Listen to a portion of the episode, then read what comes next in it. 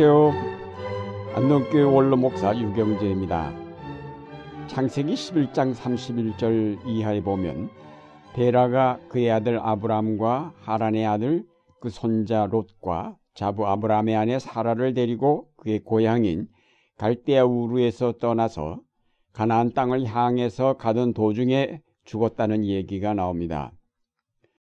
베라는 세 아들 아브라함, 나홀, 하란을 두었고 그가 특별히 한 일은 없습니다. 이렇게 짤막하게 기록된 데라의 죽음에 무슨 의미가 있을까요? 데라의 삶은 스스로 취한 고난의 일생이었고 그의 죽음은 일단 그의 삶에서 실패로 볼 수밖에 없습니다. 그의 가족에 대해서나 자기 자신에 대해서 아무것도 보일 만하게 이루어 놓은 것이 없는 일생의 종말이 되었습니다. 그는 오래 정이 들었던 고향 집을 떠나는 도중에 죽었습니다. 고향도 잃고 재산도 잃고 그렇다고 해서 목적도 달성하지 못했습니다. 모든 것을 잃고 남긴 것이 없는 그의 삶을 우리는 성공이라고 할 수는 없을 것입니다. 갈대아 우르는 남부 바벨론의 유프라데스 강가에 있는 도시로 비옥한 곳이었습니다. 도시와 문화 그리고 안전과 안일이 보장되어 있는 이 유프라데스 강가에 있는 평화로운 집에서 살 것을 포기하고 생소하고 험하고 알지도 못하는 가나안 땅을 향해서 떠났습니다. 그것도 혼자가 아니고 그의 가족 전부를 데리고 떠났습니다. 사람들은 데라의 이러한 결단을 어떻게 보았을까요? 참으로 어리석고 무모한 일이라고 만류하기도 하고 비웃기도 하였을 것입니다. 실로 그는 현실을 모르는 그 시대의 바보임에 틀림이 없습니다. 그러나 데라에게는 한 판단이 있었습니다. 그것은 그의 자손들의 미래를 본 것입니다. 내 자손들이 살아야 할 땅은 바벨론이 아니고 가나안이라는 판단을 한 것입니다. 현재 채워져 있는 창고, 현재 누리고 있는 안전과 번영, 이 바벨론의 삶은 자손들에게 물려줄 참된 상속이 되지 못한다고 판단하였습니다. 현재로 모아서는 이 출발이 어리석은 바보의 집같이 보이고 또 고난의 길이 될는지 모르지만 먼 장래를 위해서는 지혜로운 선택이 될 것이라는 판단을 한 것입니다. 오늘 말씀에 뒤이은 창세기 12장에서 그의 아들 아브라함이 하나님의 부르심을 따라 고향과 친척과 아버지의 집을 떠나 가나안 땅으로 갔다는 얘기가 나옵니다. 아브라함의 그런 결단이 하나님의 명령으로 이루어졌지만 그 결단을 도운 배경에는 우르를 떠나 하란으로 이주하였던 아버지 데라의 영향이 있었을 것입니다. 그 후 아브라함과 이삭과 야곱이 다 유랑하는 부족의 조상으로 기록되는 것은 결코 우연이 아닙니다. 그러면 오늘 우리의 관심은 무엇일까요? 냉철하게 우리 자신을 돌아보면 우리는 현재 우리의 배를 채우고 우리의 번영과 안락한 삶을 위해 경제 성장을 추구하는 데만 관심을 갖고 있지 않습니까? 오늘의 정치는 현재 보이는 현상, 무성해 보이는 나무에만 관심을 기울입니다. 미래에 이루어질 결과를 내다보면서 그것을 위해 오늘을 무엇을 심느냐가 중요한데 정치 수명이 짧은 정치인들은 내일을 위해 오늘을 인내하지 않으며 후손의 삶 때문에 자신을 희생하려 하지 않습니다. 우리가 미래와 후손을 생각하지 않고 마구 건설하고 있는 원자력 발전소만 생각해도 큰 문제가 아닐 수 없습니다. 현재 25기가 가동하고 3기를 건설하고 있으며 2기가 건설 준비 중이라고 합니다. 2030년에는 원전에 의한 발전량이 59%를 차지하게 된다고 합니다. 이것이 모두 경제 성장을 위한 것입니다.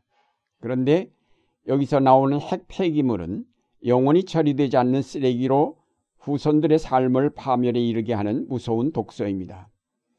에너지 사용량을 끊임없이 늘려가는 것을 경제 성장을 위한 불가피한 선택이라면서 마구 원전 건설을 밀어붙이는 것이야말로 인류의 파멸을 전제로 하는 무지한 정책이 아닐 수 없습니다.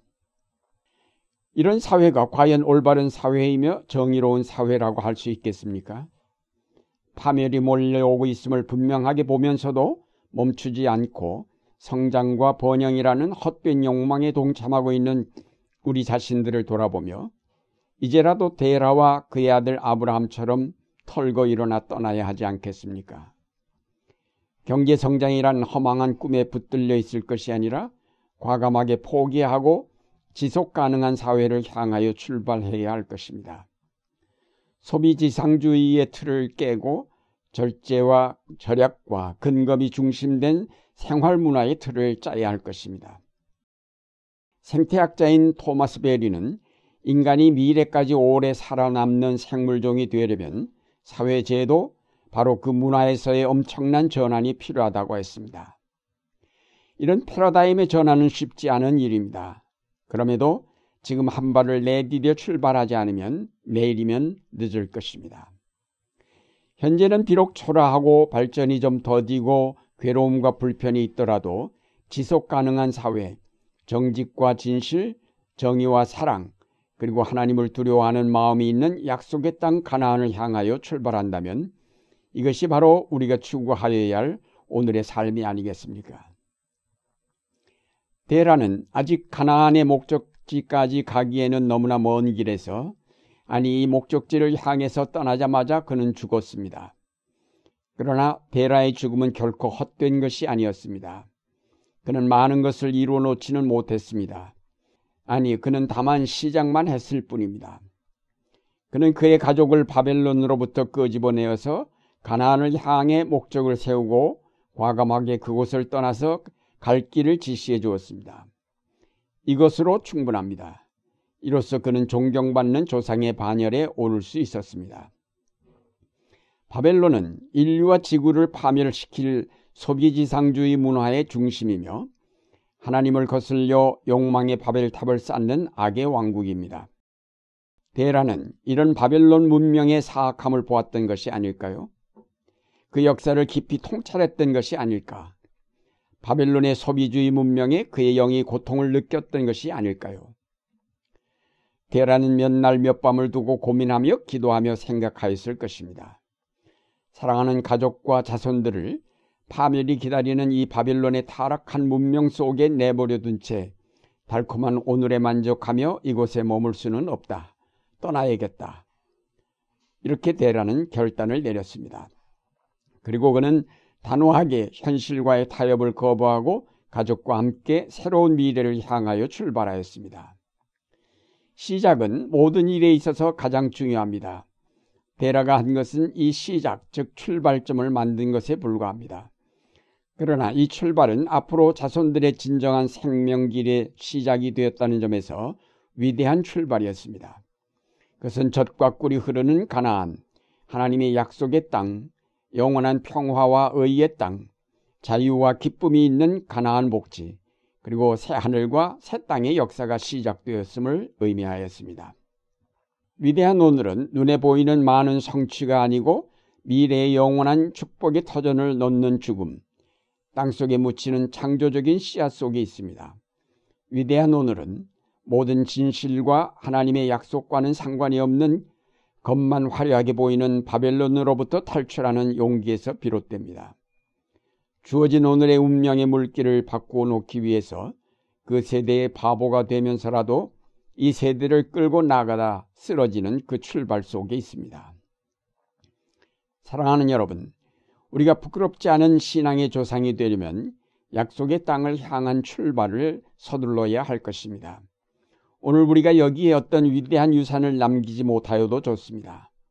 다만 오늘에 만족하지 않고 하나님이 부르시는 새로운 미래를 향하여 고난을 감수하면서 출발하였다는 사실이 중요합니다. 미래를 파괴하는 오늘의 안일과 탐욕에서 벗어나 진정한 자유와 평화, 그리고 진리가 있는 약속의 땅, 모든 사람이 더불어 살아갈 수 있는 평화의 땅, 그리스도로 말미암아 약속된 새 하늘과 새 땅, 그것을 향하여 오늘 위대한 한 걸음을 내디뎌야 하겠습니다. 이 위대한 출발 위에 하나님의 은총이 함께 하실 것입니다.